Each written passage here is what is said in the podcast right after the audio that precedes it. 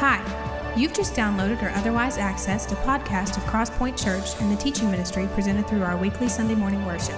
Feel free to burn a copy of this file when you're finished and pass it along to a friend you think might also benefit from the teaching. We hope you enjoy the message today, and thanks again for taking the time to visit.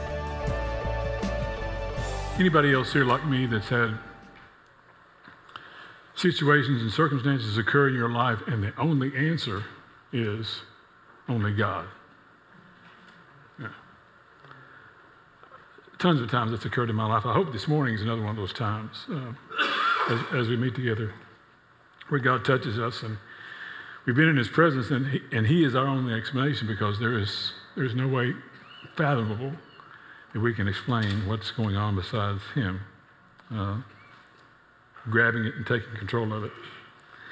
We're going to talk today about continuing to study uh, about foundational things, about the divine conception of Jesus. Now, depending on what denomination you were raised in or what kind of church you were raised in, the Catholic, our Catholic friends call this the Immaculate Conception. Some of our Episcopal and Presbyterian friends do as well. You've heard this as the doctrine of the virgin birth before.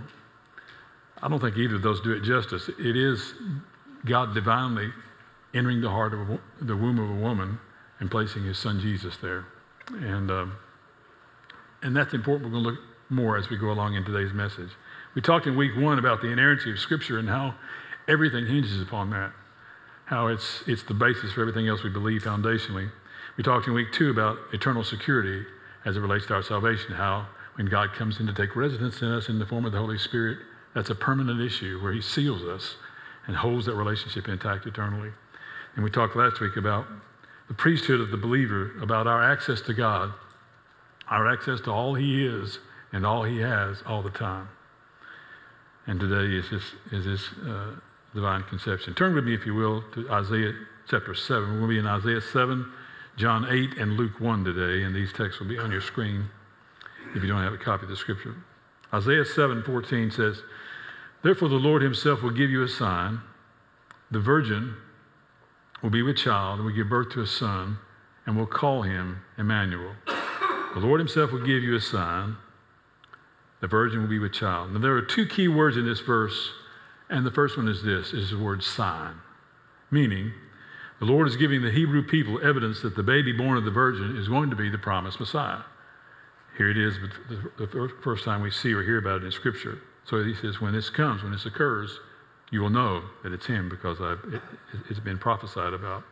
And that's this divine conception was prophesied uh, in verse 14 of, Isaiah chapter 7. Now, when you hear these stories about the virgin birth, it's not about necessarily the promiscuity of, of, of, of Mary between the time she was engaged and the time she was married. It's, it is more than that. It's, it's about the work of God in her life, about how the, the God, God comes in to do something that only God can do. Now, the second word here, aside from sign, is of course the word virgin. And while uh, early Hebrew writers translated this, this, this word virgin or young woman, could be either in the Hebrew, the later Hebrew writers, Hebrew scholars, Jewish scholars, translated in that were translating it into Greek for the early church chose to translate it as virgin. I think that's significant. So, why is this foundational truth so important? That she was a virgin and that God prophesied about that. It's because if he's entirely human and 0% divine, he's not God, and everything else should be questioned in this book, everything about him. If he has been divinely conceived, then we can, we can assume that the things that follow in his life are divine as well. Uh, if he was divinely conceived, he is Messiah. He is Son of God. He is who he said he was. He is who this prophecy prophesies about. And it is, it is uh, he would later perform miracles that began with his own miraculous conception. So the divine conception was first of all prophesied. Secondly, the divine conception was culturally known. It was culturally known. Look at John chapter 8 with me, verse 41. You are doing these things, this is Jesus speaking, you're doing these things your own father does. In response by the Jews that were following there was, We're not illegitimate children, they protested. The only father we have is God Himself. We're not illegitimate children. Now, this dialogue in John 8 is between Jesus and a group of Jewish followers that, that had been closely following him at the time, observing his ministry. And when Jesus exposes them in verse 40 of chapter 8, they retaliate with, with kind of a backhanded dig in saying here that uh, we're not illegitimate children. Um, it's kind of a backhanded way to, to, to, to retaliate for him, basically him putting it in their place, to be honest with you, is what it was. It was obvious that the stories that had circulated about Jesus not being Jesus, uh, uh, Joseph not being Jesus' father, were uh, pretty widely known. And if you, if you, uh, and, and the, the claims of divine conception were obviously questions about his, his validity as, as Messiah. Uh, and if you read Jesus' response in the verses that follow, he clearly points to God as his Father. He clearly points to, to, the, to his sinless life as further evidence of his own deity. And they respond by further degrading the story and calling him a demon possessed Samaritan in John chapter 8. In essence, this is, he's put them in their place. They know that he has. And they kind of come back with, yeah, you're just a demon possessed Samaritan. It's kind of one of those, oh, yeah, kind of arguments, you know, kids, five year olds will get into. And, and, that's kind of the way it comes across and the way it seems. Um, I keep waiting. I, I kept waiting in that response to read, well, yeah, your mama. You know. that started when I was in middle school. Your mama's so ugly. Got to, got to tie bacon around her neck to get the dogs to play with her. Or some such. And it was shortened as I got into high school to just your mama. You'd say something, yeah, yeah, your mama. So I'm the guilty generation that started that, by the way. You want to point to anybody? Um, it's, uh, it, it's there, as I said, they're being put in place, and, and, and they didn't, didn't like it, weren't, weren't too pleased with it. But regardless of, of how this discourse takes place, his divine conception, or the stories about it at least, were culturally known. They had been, they had been circulating. It, it's kind of backroom information or back pew information, uh, or, or more or less gossip, I guess is the best way to put it. It was, it was circulated gossip. But it was culturally known about his, his supposed divine conception. It was prophesied, culturally known. Thirdly, and this, this gets us into the bulk of this passage that I really want to zero in on. The third thing is about divine conception is the divine conception had qualifiers. Had qualifiers. Look with me, if you will, in Luke chapter 1. I want to read this text to you, or, or with you, verses 26 to 35 together. You've heard this story. We read a lot at Christmas time. In the sixth month of uh, Elizabeth's pregnancy, God sent an angel to Gabriel to Nazareth in the town of Galilee to a virgin placed to be married to a man named Joseph, a descendant of David. The virgin's name was Mary. The angel went to her and said, Greetings, you who are highly favored. The Lord is with you. Mary was greatly troubled at his words and wondered what kind of greeting this might be. But the angel said to her, Do not be afraid, Mary. You have found favor with God. You will conceive and give birth to a son, and you are to call him Jesus. He will be great and will be called the Son of the Most High. The, uh, the Lord God will give him the throne of his father David, and he will reign over the house of Jacob forever. His kingdom will never end. How will this be, Mary asked the angel, since I'm a virgin? The angel answered, The Holy Spirit will come upon you, and the power of the Most High will overshadow you. So the Holy One born to be born will be called the Son of God. These were the qualifiers. The virgin's name was Mary. You, you are highly favored, he says. Uh, now, Mary was his choice. He, God wasn't taking applications to be the, the, the mother of Jesus. He wasn't, wasn't, didn't send out a, a search for resumes. Mary was his choice from the beginning. I think it's important to realize that. He, he calls her here in this passage highly favored. Um, that's, that's intentional. Uh, the, the, the, angel Gabriel does, and that's intentional. But the, the two qualifiers stated here was that one, she is a virgin, as we see, and secondly, she is highly favored. Now, what Gabriel goes on to say is, is likely what scared Mary the most. She, she, says in verse 28, she was greatly troubled at his words, we see. So, what troubled her the most? I think it's what he said when he said this Mary, the Lord is with you. The Lord is with you. Why? Because This was brand new theology for Mary. Jewish theology was, was such that they were, the relationship with God was through the law. And so the relationships was based on their works, based on what they did or didn't do, and how the law defined their worthiness to approach God and have their sins forgiven by the priest. But this idea of him being with you, that was totally brand new, brand new theology for, for Mary at that time and for any Jew. And so I think that's, that's probably what scared her more than, than this idea of uh, her bearing the, the, Jesus as, as his mother. Um, the only relationship with God she knew, as I said, was, was based on the law.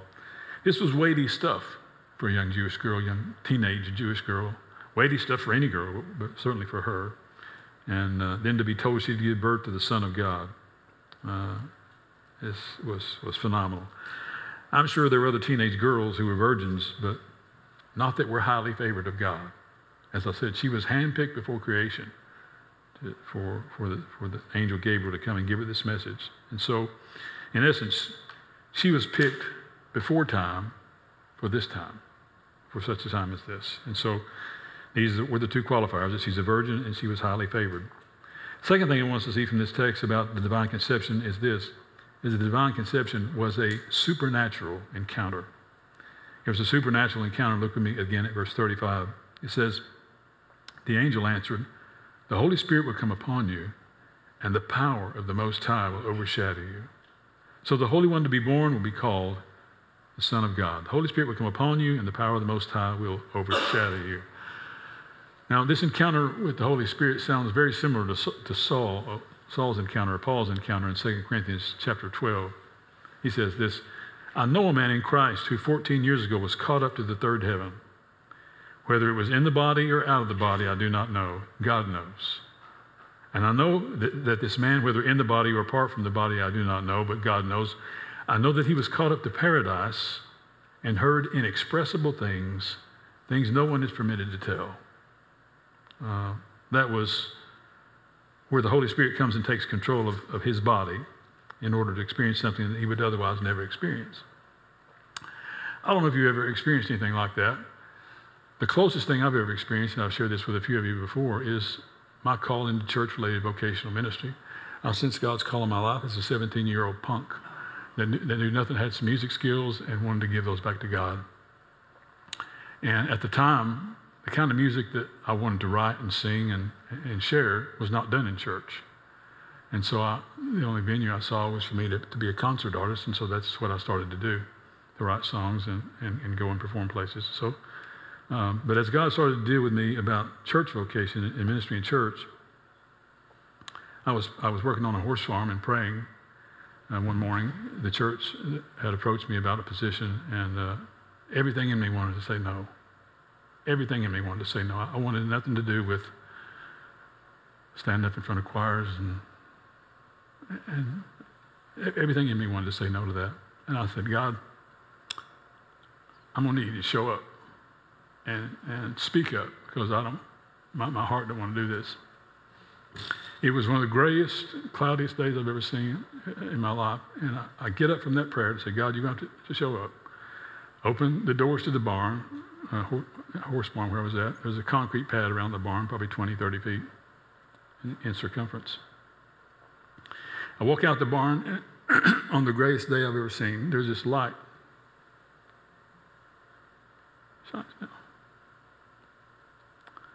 I said, okay.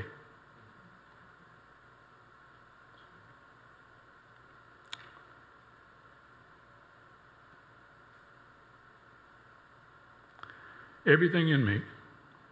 It was, it was as if God shone a spotlight in front of me. It was about five foot in diameter. I look up and there's a pinhole hole up in the heavens to, to reveal this size the, the spotlight. Everything in me wanted to step into that light.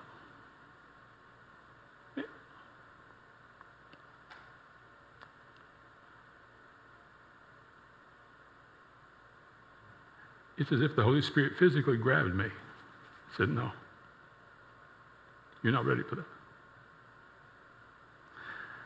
And I know today, I didn't know then what was why, why he grabbed me and said, "No, you're not ready for that." Because I, I know today that was about my ego. Because I had plenty of ego in that day. Probably still have too much. I know that that would have been about me instead of about him. Um, almost 40 years of ministry will season you into, into truths that you, you're too immature and too foolish and prudish to understand at the time. And I was that and more. Uh, but that was plenty enough for me. And so I stepped into, into church vocation, and been doing that ever since. But I don't know if you've ever had a, and it wasn't out of body, but as I said, it was, that the Holy Spirit physically grabbed me and said, No. Yes, I want you to do this job, but I don't want you to step into that because you're not ready for that. But that's about you, and let's, keep you out of this. Let's keep you, uh, give you a servant's heart, not a, not a performer's heart. And I don't know if you've ever experienced anything that, as I often say, leaves you with a type deal. But, but that's, that's, what, that's what occurred here to, to Mary, and the Holy Spirit overshadows her. The Spirit says, the Most High will come upon her, and, and the Most High will overshadow her. Uh, the power of the Most High overshadowing her was the entry of God the Father coming into the scene to take control of her body physically. Now, and as, as such, when, when the Father shows up, the Spirit says, came upon her. The power of the Most High, the Most High refers to the Father himself. So the power of the Most High overshadows her. So here's, the, here's all three forms of the Trinity showing up in this scene. The Most High overshadowing her, the Spirit coming upon her, and the Son being put inside her womb simultaneously. There's only three or four times where the, all three forms of the Spirit of the Trinity shows up in Scripture. So when that happens, something significant's going on. You can bank on that. That's what was happening in her life and, and was about to happen for us, the rest of us.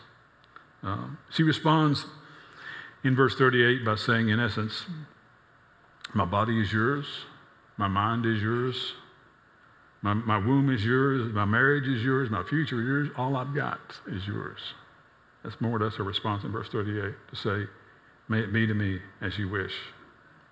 And without Mary's submission to, to this idea of a divine conception, you and I have no opportunity ourselves to come to know Christ divinely and experience supernaturally that deal where we, when we pray to receive Christ, the Holy Spirit comes to live in us and dwell in us, take up residence in us. That's something supernatural that each of you have experienced if you know Christ.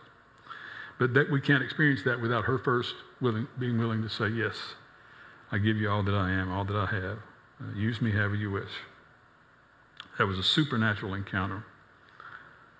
So, just as the validity of all these foundational things depend on the inerrancy of Scripture, don't miss this. The ministry, the miracles, and the sacrifice of Christ on the cross all depend on this divine conception being true. Otherwise, it's either all true or it all should be called into question. If it's all true, let's walk like it's true. If it's called into question, then find you a God you, that you can believe in that's all true. Uh, why is it so important? It's important because our culture is asking us to follow the science.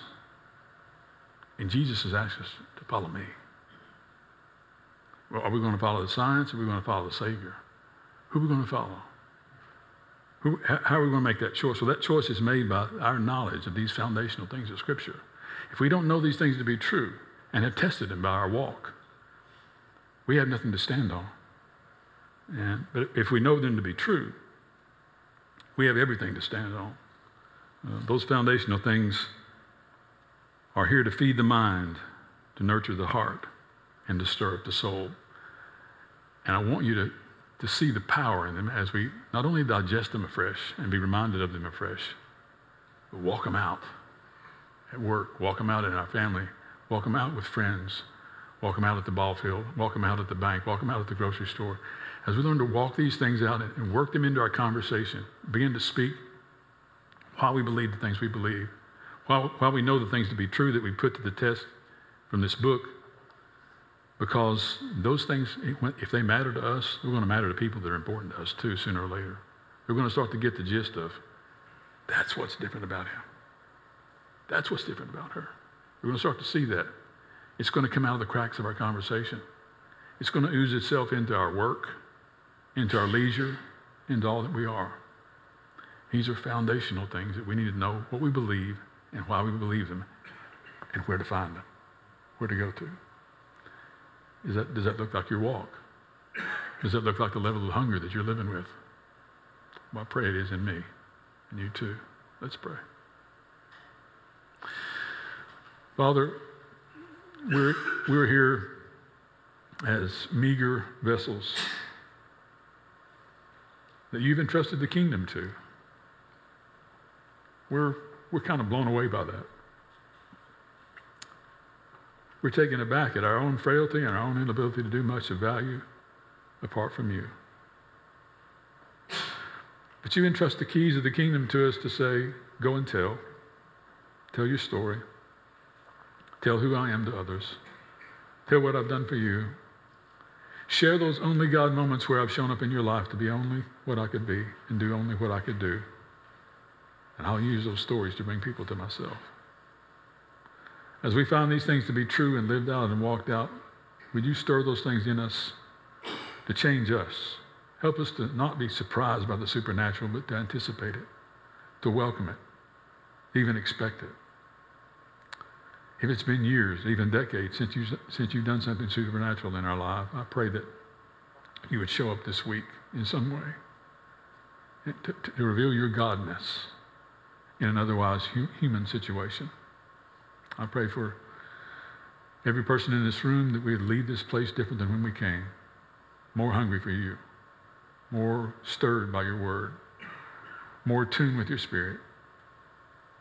And as we do, get the, get, get the glory out of all of that this week for us, out of us, to those around us.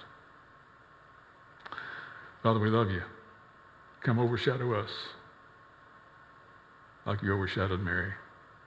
And give us the power to walk in that truth. In Jesus' name we pray. Amen. Thanks again for listening to today's message from Crosspoint Church, helping people navigate the journey toward an authentic, biblical, and contagious walk with Christ.